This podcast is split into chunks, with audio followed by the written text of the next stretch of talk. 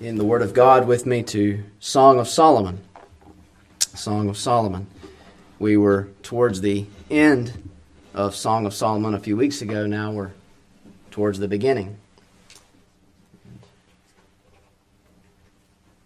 We have had wonderful themes set before us already in the hymns that we've sang together. And trust the Lord will bless those to us as we consider his word for us today from Song of Solomon. We'll begin reading in chapter 2 and verse 1. Let us again hear the word of God. I am the rose of Sharon and the lily of the valleys. As the lily among thorns, so is my love among the daughters. As the apple tree among the trees of wood, so is my beloved among the sons. I sat down under his shadow with great delight, and his fruit was sweet to my taste. He brought me to the banqueting house, and his banner over me was love. Stay me with flagons. Comfort me with apples, for I am sick of love. His left hand is under my head, his right hand doth embrace me. I charge you, O ye daughters of Jerusalem, by the roes and by the hinds of the field, that ye stir not up, nor awake my love, till he please. Ending our reading there. Trust in the Lord to bless His inspired, infallible word to all of us. Let us pray one more time, asking the Lord for His help. Our merciful Father and our Almighty God, we thank Thee for such precious words that are found in the Scriptures.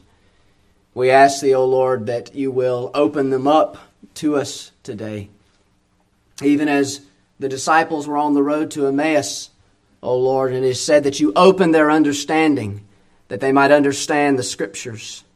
Lord, we pray that will be our experience today, that you will open up this portion of your holy word to us, and that you will enable us to feast upon the truth that is here. And Lord, we ask that you will help us to see Christ, that you'll help us to gaze upon him in all of his beauty and splendor. Undertake for me, Lord.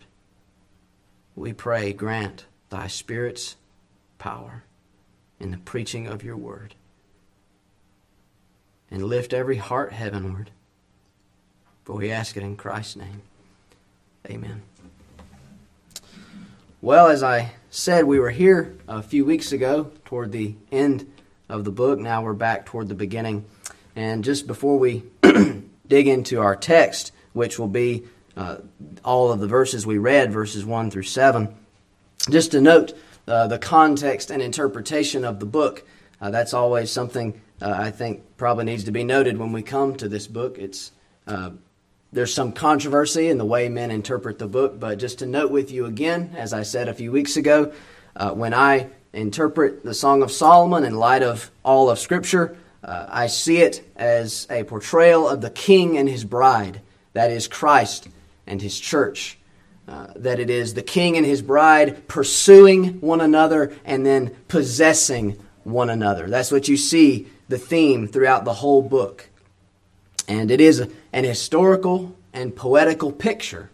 It is that. There are historical uh, things here, there are uh, illustrations that are used but there's also a lot of poetry in that language, and so we see it as a historical and poetical picture that illustrates a timeless and spiritual reality of the relationship between Christ and His church. So I note that just so you know uh, where I'm coming from, and in case you disagree, uh, we I still love you, so it's okay. but as we dig into the text that I want us to consider this morning, verse 5 uh, really gives us a key to the emphasis in these verses. You find said at the end of verse 5 the bride speaking, For I am sick of love. I am love sick.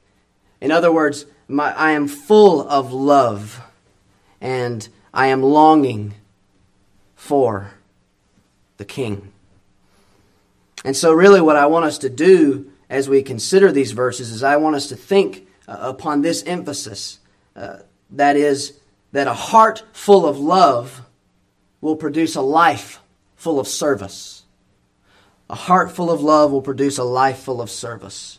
Our Lord said that he who had been forgiven much would love much. And those who love much serve much.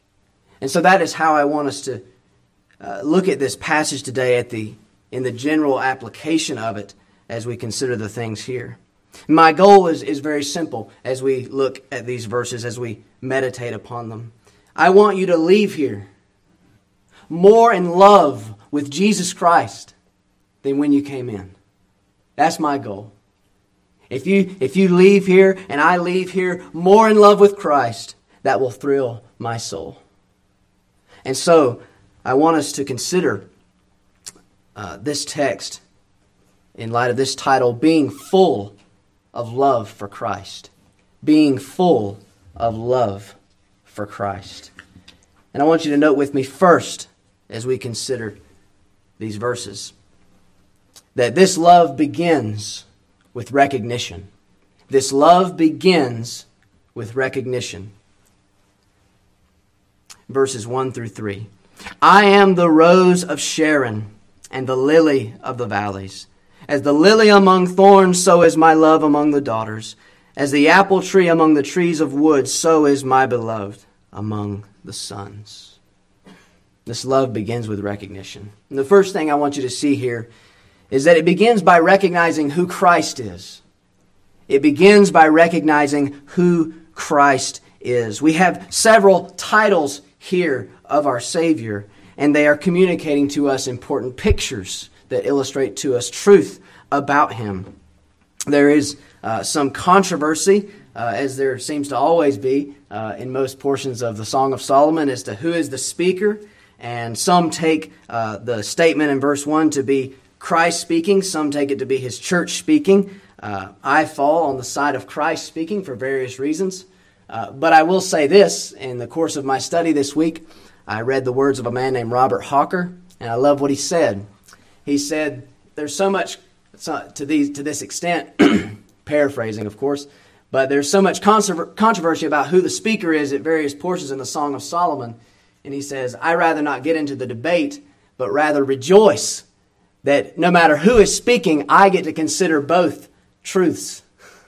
And he was rejoicing that he could come to these verses, whether it is Christ speaking or the church speaking, there is much food for the soul to meditate on. And I think that's the right attitude. But as I say, I take it as, as Christ speaking. So it begins by recognizing who Christ is. And he says that he is the rose of Sharon and the lily of the valleys. Those are separate titles, but they really go together. The rose of Sharon and the lily of the valley. And these are sort of obscure words, these obscure titles. There's not a whole lot of information, at least that I can find, as to their exact description. Uh, but the point is plain enough. He's the rose of Sharon. He's a rare rose. He's the roses of roses. Some say that the fields of Sharon would have been covered with roses, and he says, I am the rose of Sharon. Noting his particular quality. And he says the same regarding the lily I am the lily of the valleys. And it's important to note here what these titles communicate to us. They communicate to us Christ's condescension to the capacity of his hearers, to his readers.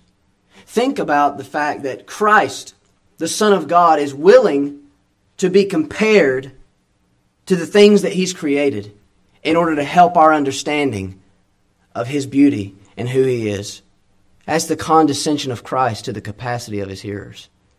He says to us, I am the rose of Sharon, the lily of the valleys, so that we can understand something uh, of his humility in that as well. Not only condescending to us, but his humility that he's being compared to his creation. But here, what I really think is the emphasis is his accessibility because he's the rose of Sharon, the lily of the valley. Uh, many say that the place of Sharon was the place of the plain. It was the place uh, where roses would be found in the place of the plain. Then you had the lily of the valley, obviously communicating a place that is low in the depths, found in the valley. And so, really, what you have here is Christ saying, I'm in the plain and I'm in the valley. I'm accessible to all who pass by, whether they're low or whether they're high. I'm accessible. I'm there. I'm the rose of Sharon, the lily of the valleys. That's his accessibility to all men. All who, who see him are able to come to him by the grace of God the rose of Sharon, the lily of the valleys. And it also communicates his quality. As I already said, he is the rose and the lily. And many will, will go off into a whole spectrum of theological uh, deductions from these titles, but I really think it's as simple as noting his condescension, his humility, his accessibility, and his quality. I really think that's the point that the Lord is drawing us to consider Christ in this way by these titles.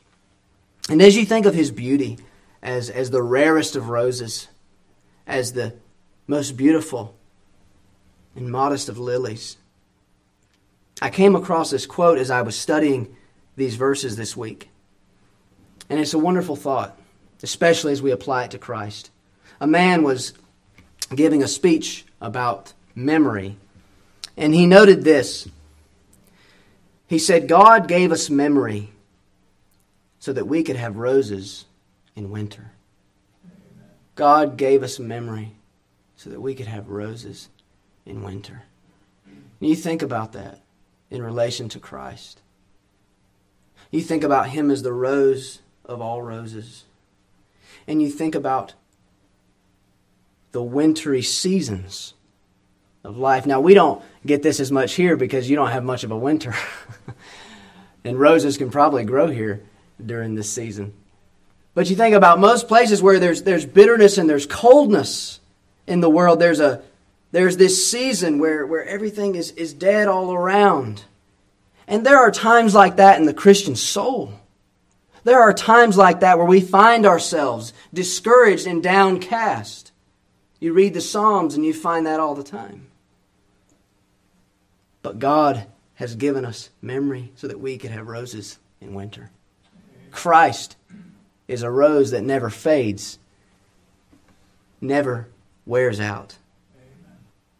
He's the rose of roses, the lily of lilies. But also, note that he is the apple tree among the trees of wood. Another uh, title that communicates to us these similar things uh, and yet with more nuance. He is the apple tree among the trees of wood. As the apple tree among the trees of wood, so is my beloved among the sons. And what is this uh, communicating to us? Well, he is the tree of life among barren trees. He, he is a special tree among all the others. He's the apple tree among the trees of wood. In other words, none can compare to him.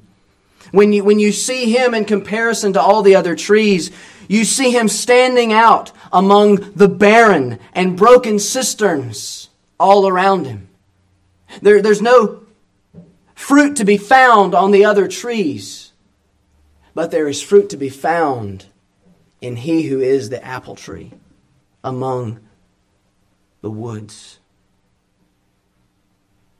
It compares him to the sons of men. That's the emphasis is as you see Christ in comparison to all other men, he is the only one that stands out, that is able to save the soul, able to provide sustenance for the body, for the soul. That's the point. As you see the apple tree among the other trees, as we'll go on to consider, there's fruit there. Where's the other ones, there's no sustenance for the soul. As the apple tree among the trees of wood, so is my beloved among the sons. So he is all of these things. And these things communicate to us just his character, his, his loveliness, his beauty. He's the lily of the valleys, the bright and morning star. That's why we sang those hymns, because they so reflect the, the, the heart of the author here in this beholding of the beauty and the wonder of Christ, the apple tree among the trees of wood. And so it begins by recognizing who Christ is. But also note with me, it begins by recognizing who you are in Christ. Note that with me from verse 2. Because as Christ says he is the rose of Sharon and the lily of the valleys, he then says, As the lily among thorns, so is my love among the daughters. So is my love among the daughters. So it begins by recognizing who you are in Christ. The reason I say who you are in Christ is because he is saying of his bride that she is reflecting what he is as he is the lily of the valleys, she is the lily among thorns. You are the lily among thorns as you are in Christ. You are made beautiful in him. This is communicating to us union with Christ. And that's why I take the first words as Christ speaking, because he's saying, This is what I am, and this is what my bride is in me the lily among thorns. The lily among thorns. You are now in Christ, as the believer is, is brought into Christ, you are made beautiful in Christ in the midst of this barren world. Because that's what it says you're the lily among thorns. The lily among thorns. And it compares the thorns to the daughters. Now, there are various uh, ways that word is used throughout the Song of Solomon, and as best I can tell, it refers to different things depending on what is being said. But here, uh, so is my love among the daughters, and comparing them with thorns, uh, you see that he's really saying you're the, you're the beauty, the spiritual beauty of Christ among the wicked.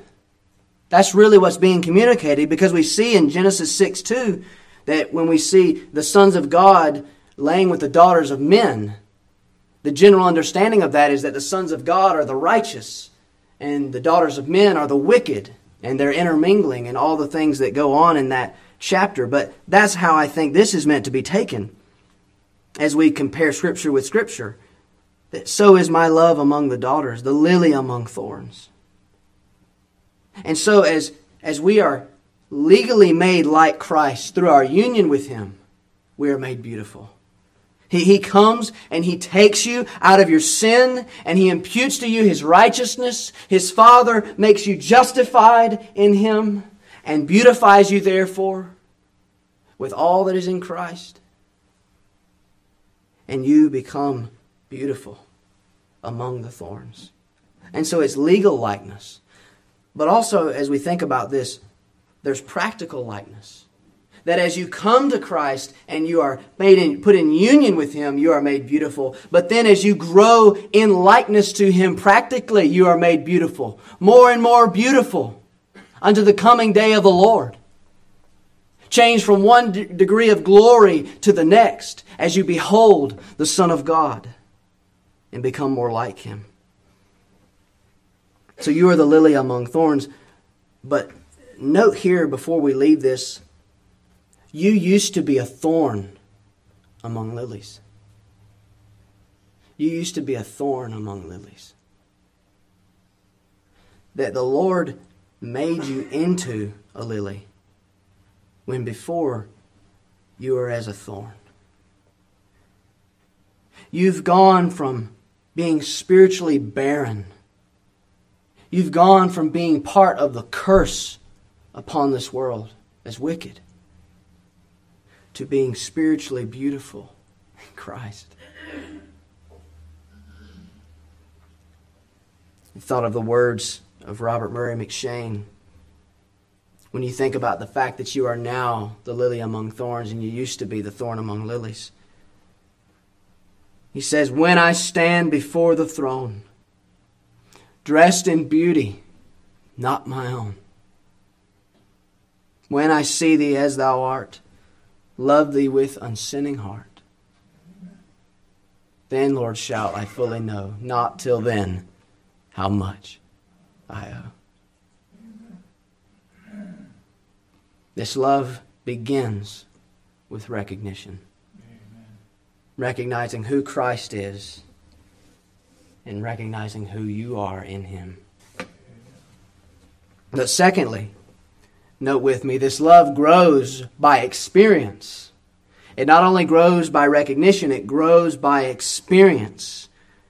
The rest of verse 3 on to verse 6. For the bride says, concerning the apple tree among the trees of wood. I sat down under his shadow with great delight, and his fruit was sweet to my taste. He brought me to the banqueting house, and his banner over me was love. Stay me with flagons, comfort me with apples, for I am sick of love. His left hand is under my head, and his right hand doth embrace me.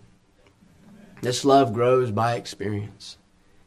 It grows firstly by experiencing who Christ is. Not only recognizing him, as we saw in the last point, but growing in experiencing of who he is. And really, what we have in view in these verses is, is really the person and work of Christ. All of it is in view in this poetical language. And so it grows by experiencing who Christ is. The first thing we see in verse 3 we're pointed to experiencing rest under His protection. Experiencing rest under His protection. For the bride says, I sat down under His shadow with great delight. Note that imagery. I sat down under His shadow with great delight. In other words, the, the word sat down communicates taking up residence so the bride is saying, I, I took up residence in him, under his shadow.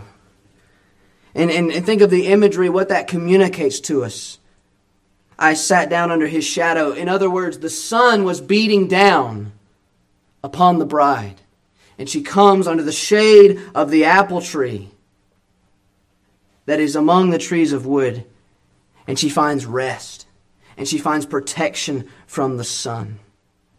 And when we think of the sun, you think of the things that are said in Scripture concerning the sun, but I just want you to think of two things as we think about experiencing this rest under His protection.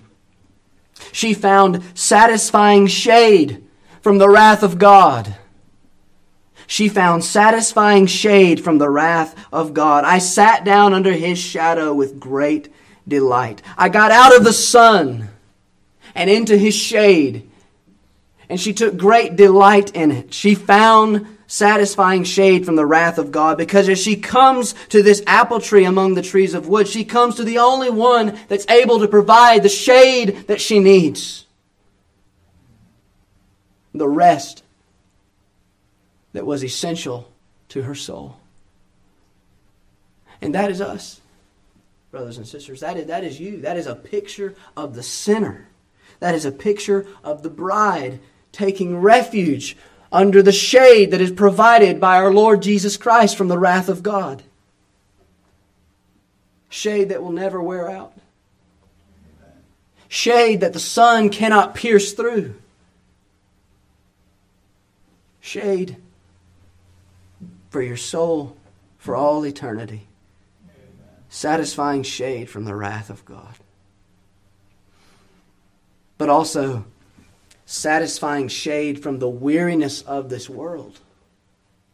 Satisfying shade from the weariness of this world. You think of the, the just the natural picture here. And as this uh, setting is really in an arid climate and what is a desert, I became so much more aware in the, the past year of how precious shade is in a desert. And I, I really didn't understand before I visited out west in Phoenix how precious shade could be and what a difference it makes when you're in the midst of the desert and the sun is beating down upon you when you find shade. You immediately feel the temperature change. You immediately feel the relief that the shade provides. And you get that some here, but, but it's just not the same as the intensity of the desert sun. And that's, that's where she is. I sat down under his shadow with great delight. With great delight. Satisfying shade from the weariness of this world. Why do I say the weariness of this world? Because as we are brought into Christ, we're changed into new creatures. And as we go through this world, it is as a wilderness. It is as a dry and weary land. And very often we find our souls parched. We find our bodies weary because the world seeks to afflict us. And our toil is daily. And, and it goes on day by day, the weariness of this world weighing down upon us. The trials that we go through because we live in a fallen world with fallen people all around us, and it is wearying but in Christ. Under this apple tree, there is shade from the weariness of the world. It is as we appropriate to us afresh the blessings of the gospel of Christ. It is as those trials drive us to our knees and force us to confess our bankruptcy apart from Christ, that we come to take refuge and shelter under Him as our shade, shielding us from the sun that so beats upon us. Satisfying shade from the weariness of this world. And that is a, that is a growing experience. And as you grow in that experience, as you initially come to Christ, of course, you find this to be true, but as you grow on, you, you see it's more and more true. And, and what's the point of that? Why does the Lord take us through all of that? Why, why do we experience these things? We experience these things to draw our hearts out after Christ. To cause, our, to cause our affections to grow and multiply and be magnified for Him to cause our hearts to be full of love for Him. And so it grows by experiencing who Christ is, experiencing rest under His protection, but also experiencing pleasure in His provision, experiencing pleasure in His provision. For he says, I sat down under his shadow with great delight, and his fruit was sweet to my taste. His fruit was sweet to my taste. He is, she is sitting down with great delight under the shadow, and she is partaking of the fruit that is provided by this tree, that is Christ. We could go all over the place in the Bible seeing what is provided in Christ, but I just want to note three things as we think about pleasure in His provision. Think about first of His revelation. His revelation. What are we told in Psalm 119, 103? How sweet are thy words unto my taste, yea, sweeter than honey to my mouth. And have you not found it so to be? Have you not found the words of Christ? As He provides for us this revelation, this glorious book that changes our lives. Have you not found His words time and time again to be sweet to your taste? I sat down with under the shadow, under his shadow with great delight, and his fruit was sweet to my taste. His revelation. But that's just in general, his revelation. But think further with me about his attributes that are brought out in his revelation. Think about that. What does the psalmist say in Psalm 34 8? Oh, taste and see that the Lord is good. Taste. this communicating to us, this partaking of the, the goodness of God. Oh, taste and see that the Lord is good. Thy words are sweet unto my taste. Why are they sweet unto my taste? Because they reveal God unto me. They reveal Christ unto me. Taste and see that the Lord is good. And we could go everywhere else thinking upon the mercy of God, the goodness of God, the love of God, the mercy of God, and all these various attributes that as we sit and as we meditate, as we partake of the fruit that is provided by Christ in His Word, by His Spirit, we taste. We taste and we see the reality of who God is, of who our Heavenly Father is and all that He has done for us in Christ by His Spirit. But not only His revelation and His attributes, but His redemption. For that's the whole focus of the revelation is His redemption, His work of redemption.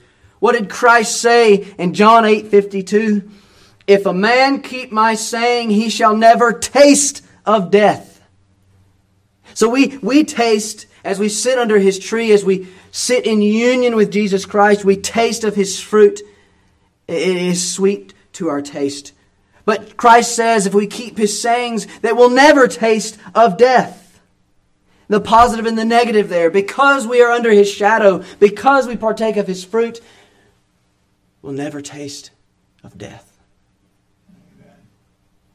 I trust that is sweet to your soul this morning. I, I trust that, that I am not the only one who feels the wonder and the beauty of what we're seeing here. That Christ has provided for us so that we will never taste of death, though we will taste of the sweetness of His fruit more and more unto and into and throughout all eternity.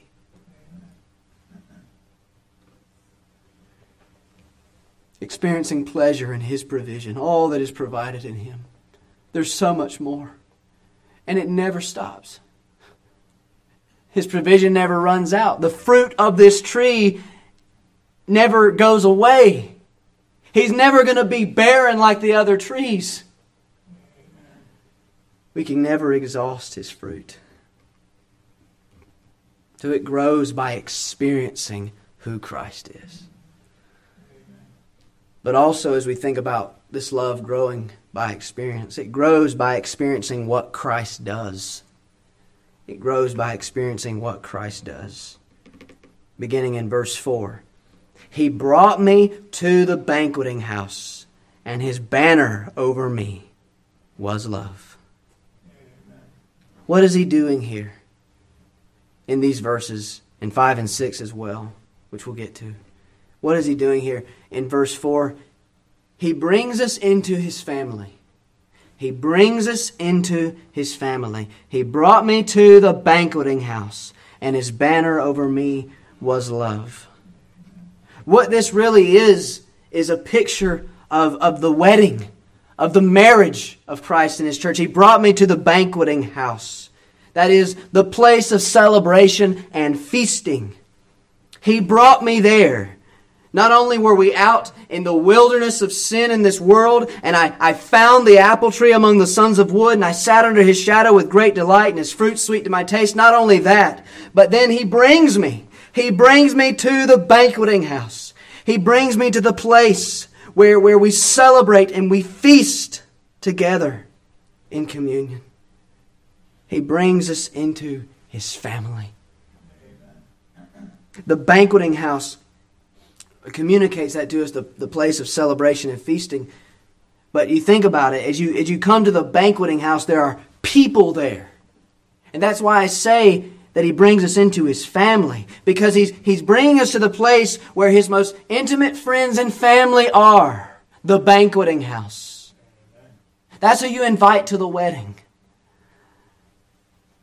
And as he, as he brings us there, individually brings us there, to gather with the rest of his people to celebrate what he has done, The banqueting house, the, it really communicates to us as we think about it in its fullest sense the assembly of his people. It's the assembly of his people. He marries us there, he, he brings us into his family. And you think about that as we come to the Lord's house every Lord's Day. We come to what is, in a sense, the banqueting house of Christ. What do we come here every week for?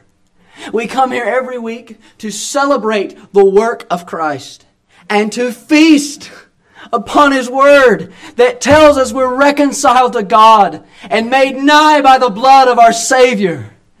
Amen. It's the banqueting house. And we get to come here every week. Every week we get to come here. And we get to taste and see that the Lord is good.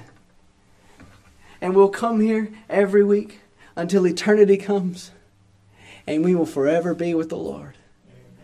Feasting upon Him dining with Him, celebrating His wonderful works. He brings us into His family.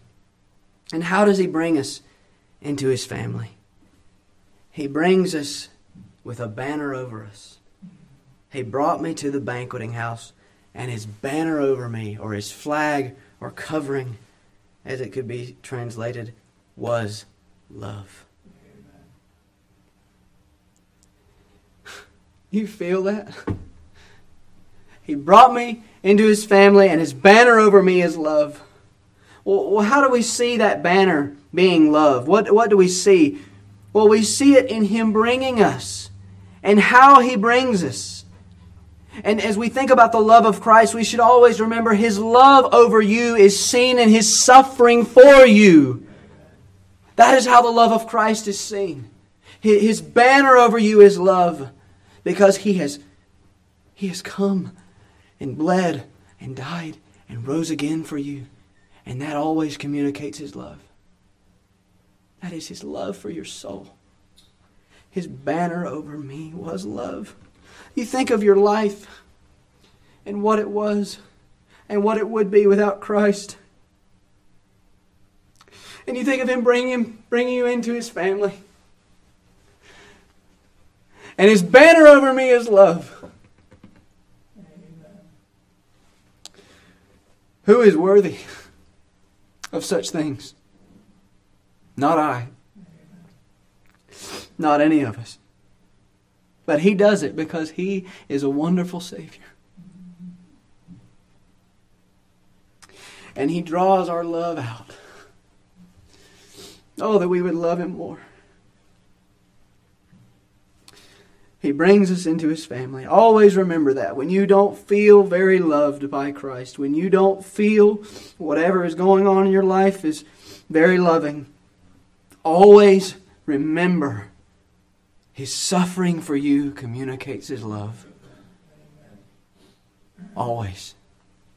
You go and read what Christ endured in the latter part of Matthew or in Luke or John and you see him suffering. And the Word of God, the Spirit of God through the Word, is screaming to you, I love you. And this is why this was done. His banner over you is love. So he brings us into his family. Praise his name. But also, he sustains us by his provision. He sustains us by his provision. Verse 5. Stay me or sustain me with flagons. Comfort me with apples, for I am sick of love. Now, the bride here is really, it's like she's petitioning. Stay me with flagons, comfort me with apples. And keep in mind the picture. This, this whole, these verses are connected. The apple tree and the fruit that was there comfort me with apples. The idea is, is sustain me, keep me, nourish me with that which you provide. They are in the banqueting house, as we saw in verse 4. But there is a desire for more. That's why she says, I am sick of love. Now, as best I can discern, this is still wedding imagery. because as you as you get into these verses it's not always easy to see the picture but as best i can discern by the lord's help i trust this is wedding imagery and as they've been brought to the banqueting house and they're feasting and they're celebrating there, there's a desire for more there's a desire for more and she says stay me with flagons comfort me with apples and so as we think back to verse 3 there's, there's initial satisfaction in christ and what he provides and then what he provides continually sustains us while we wait for him. Because this is during the wedding. And as you think about that imagery and you think about a, newly married couple and you think you're going to enjoy your wedding so much, but at the end of the day, when you say I do and you get to that point where everybody's feasting, you're ready to just leave. you're ready to go and to be with your spouse, right? You're ready to go and experience what it's like to just be with them in their presence. And I suggest to you that's what's in view here. That, that's the, the, the subjective experience of the bride. I am sick of love. I, I'm, I'm waiting for the full embrace of Christ. And you can see that, can't you? You can see that as we gather week by week. That as we as we do, we feast and we celebrate, but it's not heaven yet. And it's not the full enjoyment of Christ that we're all anticipating and longing for and growing in. And so she, she petitions him, Oh, sustain, sustain me, sustain me, comfort me with these apples. I, I need to be sustained during this time. And what sustains you? But the provision that we've already considered. That sustains you through this time period where we are waiting the, the, the full consummation of what we will be in Christ and have in Him. And then we see in verse 6, he, he embraces us in His arms. He embraces us in His arms. So there's this anticipation in verse 5, and then in verse 6, His left hand is under my head, and His right hand doth embrace me.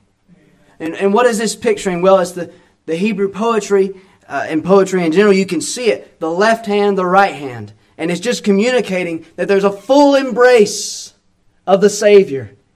You in His arms, in full intimacy and communion.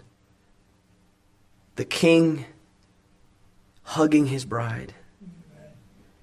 Finally, he, he comes and wraps you in His arms. And when he does that, as you know, just the imagery again, it's just it's a it's a warm embrace. You feel his warmth and then you feel his love. And though this is ultimately true in eternity, it is a picture that, as we'll see in verse 7, it's, it's talking as well about the temporary feeling of it. And, you, you feel the Lord do this in your life. I trust you have, as I have, that there are seasons where, where there's that subjective embracing that we have in Him. And we feel Him increase the intimacy of our communion. And you never want to lose it. You never want to lose it. And that's what brings us to our third and final thing that I want us to see here briefly. Is that this love produces a holy jealousy. Not only does it begin with recognition and grow by experience, but it produces a holy jealousy. What do I mean? Well, verse 7 is probably the hardest uh, verse to interpret here. And so I'm not going to be overly dogmatic. but I think the picture holds true throughout Scripture. And so I want to consider this with you before we close. This love produces a holy jealousy. She says, having been embraced by the Savior, she says, by the King, I charge you, O ye daughters of Jerusalem, by the roes and by the hinds of the field, that ye stir not up, nor awake my love, till he please. What is in view here? Why do I say this love produces a holy jealousy? Well, first let me say that, that jealousy can be holy. Let's start there. Jealousy can be holy. I'm not going to take time to turn to them, but I'll note them. Exodus 34 14 is a title. We're given a title of our God, and it says that his name is jealous. In Zechariah 1:14, the Lord says through his prophet that he is jealous for Jerusalem, for his people. And he's pointing out that he's jealous for their worship and their affections. And we know that, that God is not like a man in any, in any sense of those terms, but there is a, a condescension there. He's communicating to us something of the reality that he's jealous for our affections, whether we can understand all of it. And then Paul says in 2 Corinthians 11 2 that he was jealous for the people of God, that he was jealous for them, that they would have their affections to the Lord. And so, this is a holy jealousy, I, I suggest to you. And I say that because she says, I charge you, O ye daughters of Jerusalem. I charge, that word uh, could really be like a plea. I, I plea with you, ye daughters of Jerusalem by the roes and by the hinds of the field, that ye stir not up nor awake my love till he please. What I want us to see here generally, it's, it's a hard picture some, in some ways to understand. But this love produces a holy jealousy. It produces jealousy for where Christ is. It is helpful for us to keep these verses connected. It produces jealousy for where Christ is. Verse, in verse 7, the image of verse 6 is still in view. His left hand is under me, under my head, and his right hand doth embrace me. So she's being embraced. She's experiencing the, the deepest level of intimate communion. Okay? And so that's the image in view. Christ being intimately present with his people. And that will ultimately be true and fully fulfilled in eternity, but there is a temporal reality to it. There's a subjective experience of God's people that you, you feel the Lord drawing near. He says, Draw near to me, and I will draw near to you. Well, there's something to that. That's an experiential thing. And so this is pointing in verse 6 the intimate presence of Christ with his people. And this is her constant desire in verse 7. And so it's a, it's a jealousy over where Christ is. I want him here. I, I don't want him anywhere else. I don't want this subjective experience to change. I want to know this level of intimacy as long as I can know it. But it produces also jealousy because of where Christ can be. Not only where he is, but where he can be. And verse 7 communicates the sensitivity of this experience and, and the subjective nature of it. Verse 7 is a recognition that Christ can be subjectively distant from his people. We know that he's, he's never going to forsake us, We'll never be forsaken by God. Uh, and that's the objective truth. Never changes. We're in Christ, never out of Christ once we're in Him. But this is a recognition that there can be that subjective distance that you feel from the Lord. And he, I say all of that because of the language. I charge you, O ye daughters of Jerusalem. Again, who are the daughters of Jerusalem? Well, various interpretations, but here uh, we can think of them as, as, as fellow believers. We can think in that imagery. And, and the, the, this is a subjective experience of the Christian, and, and she's charging those around her to, to be careful, to be sensitive to the level of intimacy that there is right now. That's why she says, by the roes and by the hinds of the field. Uh, in other words, communicating that if you, if you make a wrong move, if you grieve the Spirit, if we can think in those terms, because we're told that we can grieve the Spirit, that there, there's a sensitivity to this, that if you you can drive away this deep level of intimacy. And there's a recognition that Christ is sovereign over this intimacy. That's how many people take till he please. That you stir not up nor awake my love till he please. There's a recognition that he has embraced me. He has put his hand under my head and wrapped his other arm around me and embraced me. He is in control of all of this. He brought me under his shadow. He made me willing. He brought me to the banqueting house. He embraced me in his arms. He is sovereign over this intimacy. And so, I would say here, as far as the application for all of us, as our love produces a holy jealousy, that we would guard our intimacy with Christ. That every day we would we would hedge in ourselves by the word and by, by prayer, that we would ask the Lord to help us to, to keep ourselves unspotted from the world. That's what we're told to do. So, this is a recognition that He can be distant in the subjective realm. But oh, that means He can be so near. That means He can be, that means you can be in His arms. This is the, the temporary reality of life in this world. That, that this subjective experience is that very thing. It's subjective here.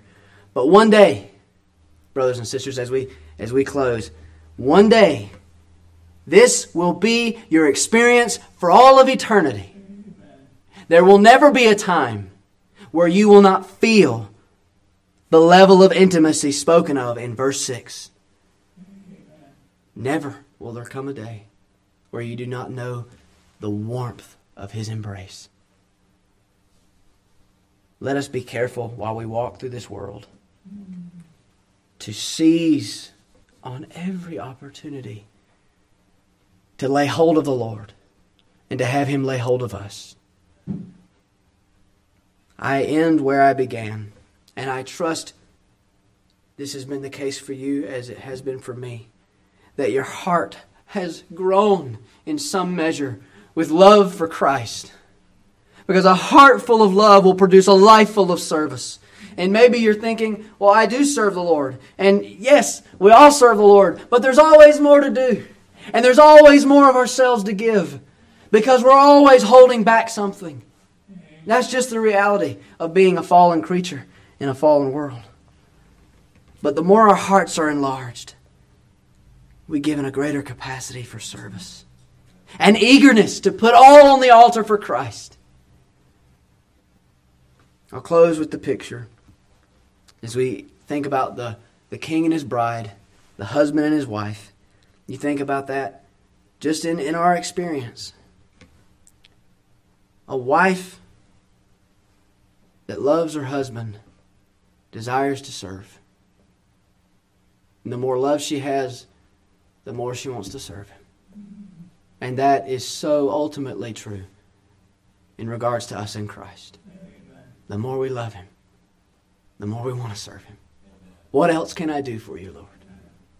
I'm not doing enough. Not to beat ourselves up, but to just just please him.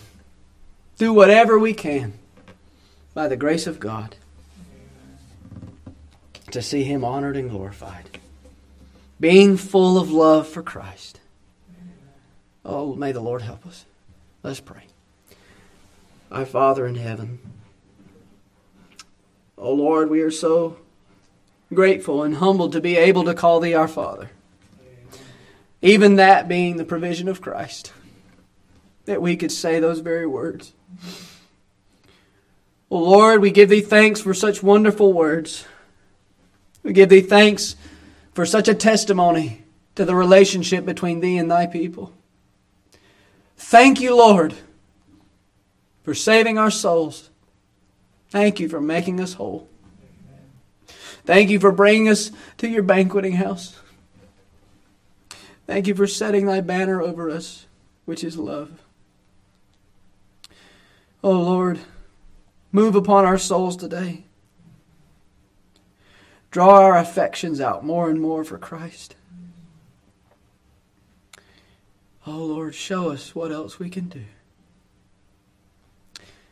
Help us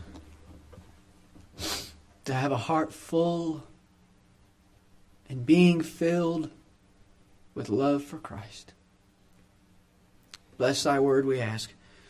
In Jesus' name.